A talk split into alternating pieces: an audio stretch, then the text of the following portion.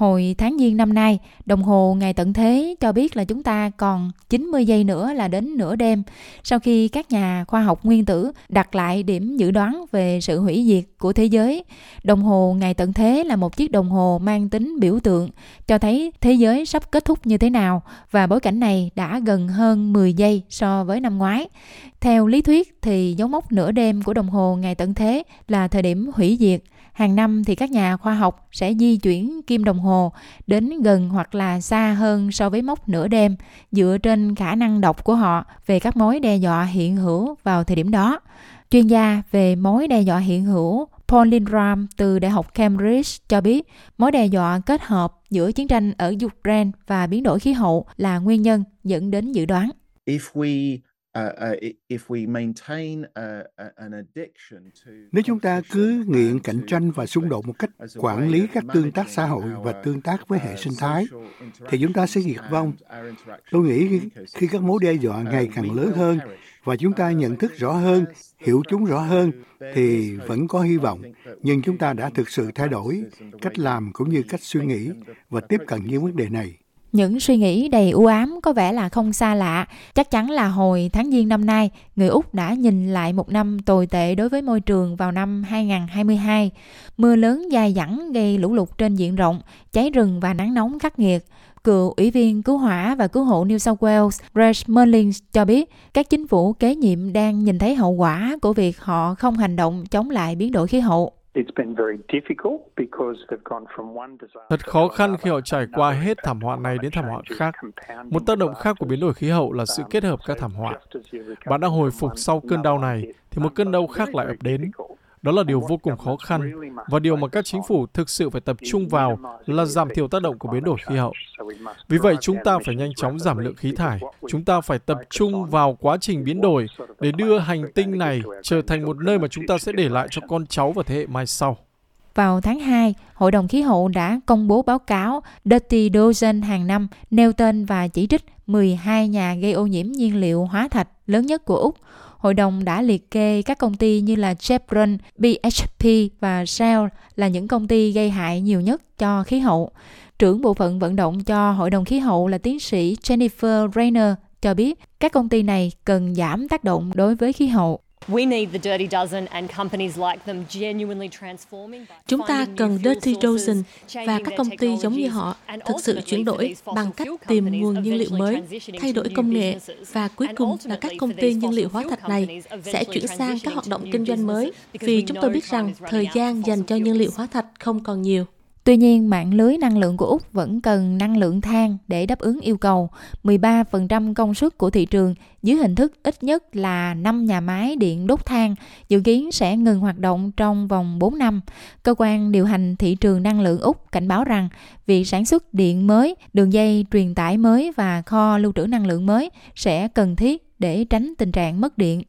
Tổng thư ký Liên Hợp Quốc Antonio Guterres lên án các quốc gia có nền kinh tế lớn bởi vì đã gây ra các vấn đề biến đổi khí hậu mà các nước nghèo hơn đang phải gánh chịu. Các nền kinh tế lớn hơn đang tiếp tục làm cho hành tinh của chúng ta nóng lên và thải ra lượng khí thải nhà kính ở mức kỷ lục. Và những gã khổng lồ về nhiên liệu hóa thạch đang thu về lợi nhuận khổng lồ, trong khi hàng triệu người ở các nước bạn lại không đủ ăn. Hồi tháng 3, Hội đồng Liên Chính phủ về biến đổi khí hậu IPCC đã công bố một báo cáo xác nhận rằng con người đã gây ra hiện tượng nóng lên toàn cầu và lượng khí thải nhà kính đang tiếp tục tăng. Giáo sư Manhausen từ Đại học Melbourne nói với SBS rằng chúng ta không còn nhiều thời gian.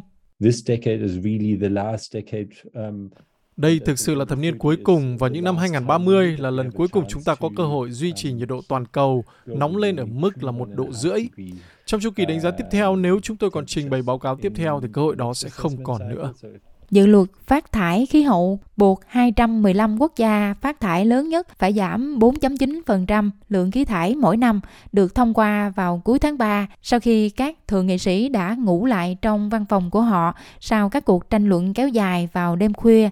Trong khi đó, Tổ chức Khí tượng Thế giới cảnh báo rằng mực nước biển toàn cầu đang gia tăng với tốc độ hơn gấp đôi so với thập niên đo lường đầu tiên kể từ năm 1993 cho đến năm 2002. Tổng thư ký Tổ chức Khí tượng Thế giới Petri Talas cho biết.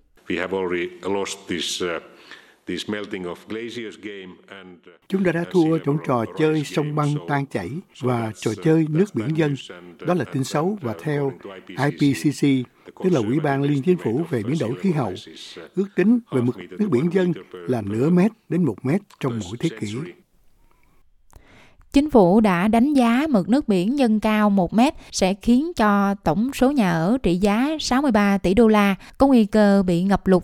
Vào tháng 6, các nhà lãnh đạo trên thế giới đã tập trung tại một cuộc họp thượng đỉnh ở Paris để thảo luận về cuộc khủng hoảng khí hậu. Nhà hoạt động khí hậu người Thụy Điển Greta Thunberg cho biết thời gian dành cho thế giới không còn nhiều.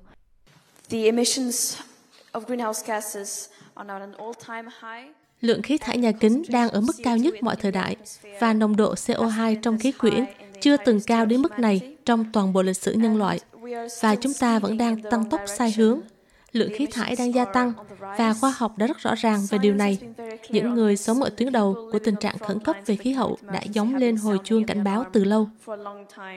Tháng 7 vừa qua đã mang theo mưa lớn và lũ lụt đến một số thành phố trên thế giới. Ở vùng Đông Bắc Hoa Kỳ, mưa lớn đã cuốn trôi đường xá, buộc nhiều người phải sơ tán và thậm chí làm gián đoạn việc di chuyển bằng đường hàng không và cướp đi sinh mạng của một phụ nữ ở New York đang cố gắng chạy trốn khỏi nhà.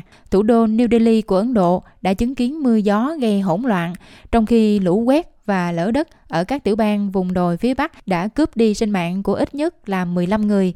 Các tỉnh ở miền Trung và Đông Bắc Trung Quốc cũng hứng chịu lượng mưa lớn sau các đợt nắng nóng, lũ lụt và hạn hán trong mùa hè phía Bắc.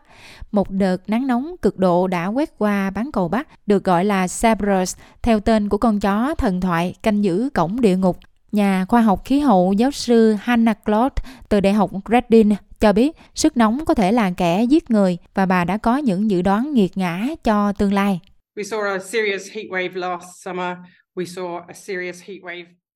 Chúng ta đã chứng kiến một đợt nắng nóng nghiêm trọng vào mùa hè năm ngoái.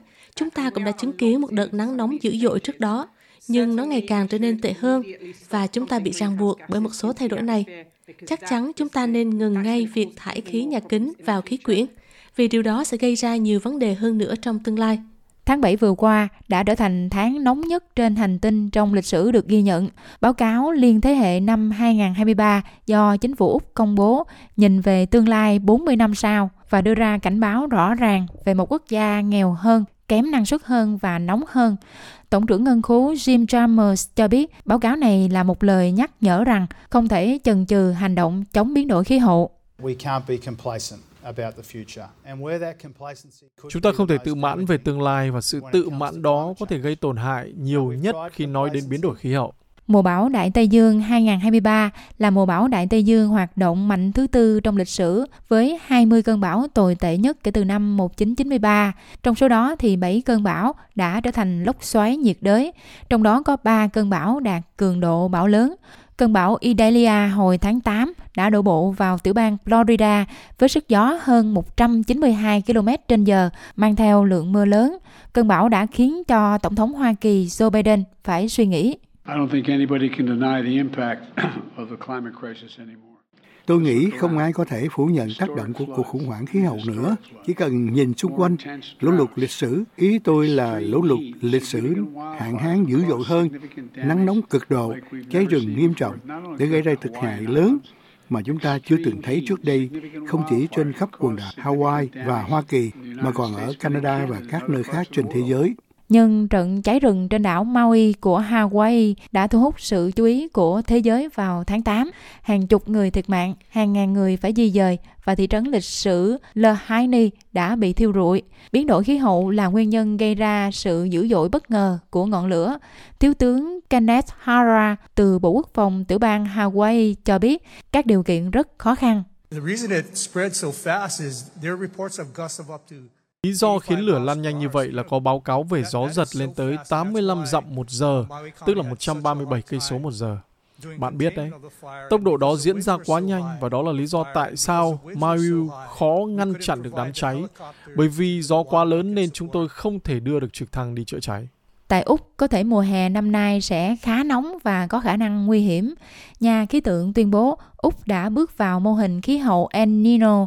Cơ quan dịch vụ khẩn cấp lo ngại rằng điều đó sẽ làm tăng nguy cơ cháy rừng trên cả nước. Bằng chứng về thiệt hại do biến đổi khí hậu gây ra đã lên đến đỉnh điểm tại hội nghị về biến đổi khí hậu của Liên Hợp Quốc tại Dubai. Một trong những kết quả quan trọng là việc ra mắt quỹ mất mát và thiệt hại để hỗ trợ các quốc gia bị ảnh hưởng của hiện tượng nóng lên toàn cầu. Đặc phái viên về khí hậu của Barbados, Avenus Bersault các quốc gia đã chờ đợi thỏa thuận này từ lâu. Tất cả các quốc gia dễ bị tác động của biến đổi khí hậu hiện nay cũng là những quốc gia mắc nợ nhiều nhất trên thế giới vì phải tài trợ cho việc tái thiết và phục hồi mà không có kinh phí. Nhưng khi tuyên bố cuối cùng được đưa ra, nhiều quốc gia đã cảm thấy thất vọng bởi vì cam kết loại bỏ dần nhiên liệu hóa thạch đã không mạnh mẽ hơn. Trưởng bộ phận về khí hậu và năng lượng tại Greenpeace Australia, Jess Penny Shearers, nói với SBS rằng điều quan trọng là phải tiếp tục đấu tranh Điều tích cực là thế giới đã đồng ý về những gì cần thiết và đó là sự chuyển đổi khỏi nhiên liệu hóa thạch. Nhưng điều đáng thất vọng là vẫn chưa có kế hoạch hành động nào để thực hiện việc này. Vì vậy, chúng ta sẽ tiếp tục đấu tranh cho hành động cần thiết để duy trì mức 1,5 độ C. Đó là những gì các nước láng giềng Thái Bình Dương của chúng ta đang yêu cầu. Và đó là những gì chúng ta cần ở Úc để tránh những vụ cháy rừng thảm khốc, lũ lụt và nắng nóng khắc nghiệt hơn. Các nhà khoa học nói rằng biến đổi khí hậu là vấn đề nguy hiểm nhất mà loài người phải đối mặt. Liệu tiến bộ có đạt được trong năm nay hay không thì vẫn còn là vấn đề tranh luận.